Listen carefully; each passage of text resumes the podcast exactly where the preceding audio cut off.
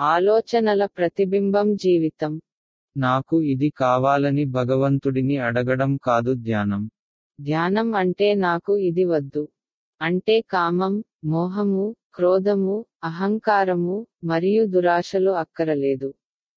ధ్యానం అనేది కోరుకోవడం కాదు కోరికను వదలడం. ఎవరైతే దేనిపై మోహం లేకుండా ఉంటారో వారు పేరు కీర్తి సంపద అన్నీ పొందుతారు.